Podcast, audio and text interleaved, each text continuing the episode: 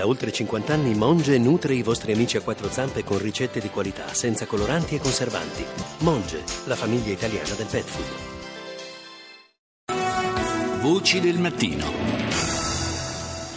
Saluto la professoressa Sofia Ventura, docente di scienza Buongiorno. politica all'Università di Bologna. Buongiorno professoressa.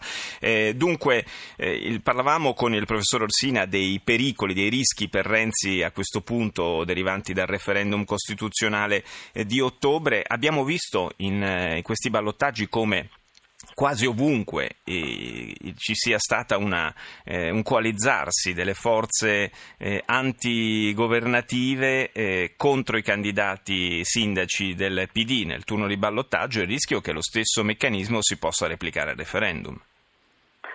Eh, sì, eh, innanzitutto diciamo che comunque non è stata una sorpresa eh, perché eh, che esistano dei flussi di voti eh, in particolare diciamo tra settori del centrodestra e mi riferisco in particolare alla Lega e il Movimento 5 Stelle in una direzione prevalentemente verso il Movimento 5 Stelle ma in parte anche dall'altra parte verso eh, la Lega si sapeva già. Cioè ci sono diversi studi che mostrano eh, l'esistenza di questa fluidità, avevamo già visto il caso Parma eh, che appunto eh, aveva mostrato eh, questo effetto, in fondo non era nemmeno in quel caso stata una sorpresa eh, troppo, troppo grande, quindi non è una, diciamo, mh, semplicemente eh, si è eh, si è dimostrato quello che, già, eh, quello che già si sapeva e questo perché evidentemente eh, oggi eh, in qualche modo il partito pro sistema è il partito di Matteo Renzi e quindi c'è una, coali- un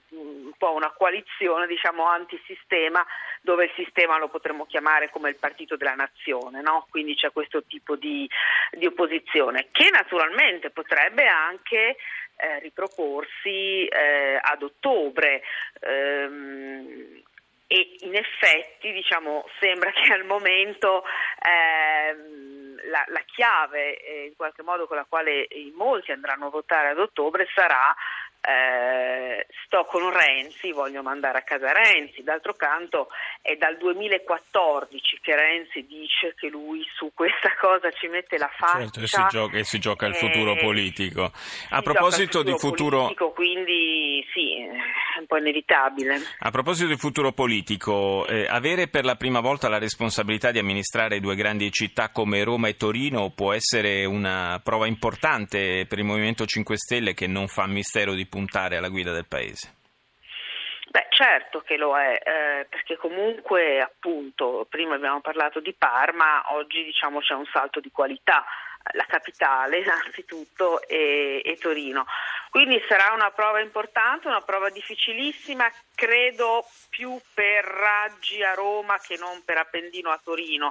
E dico questo eh, sia perché Torino comunque credo sia una città, anzi è una città più agevole certamente da, da governare, anche se è evidente che anche lì c'è stata una, una domanda di rinnovamento e, que- e, anche perché però diciamo, questo lo dico più mh, a livello di sensazione, eh, vedo mh, nella, nella, figura eh, del, del nuovo sindaco Appendino forse un maggiore spessore, ehm, maggiore consapevolezza e anche una maggiore autonomia.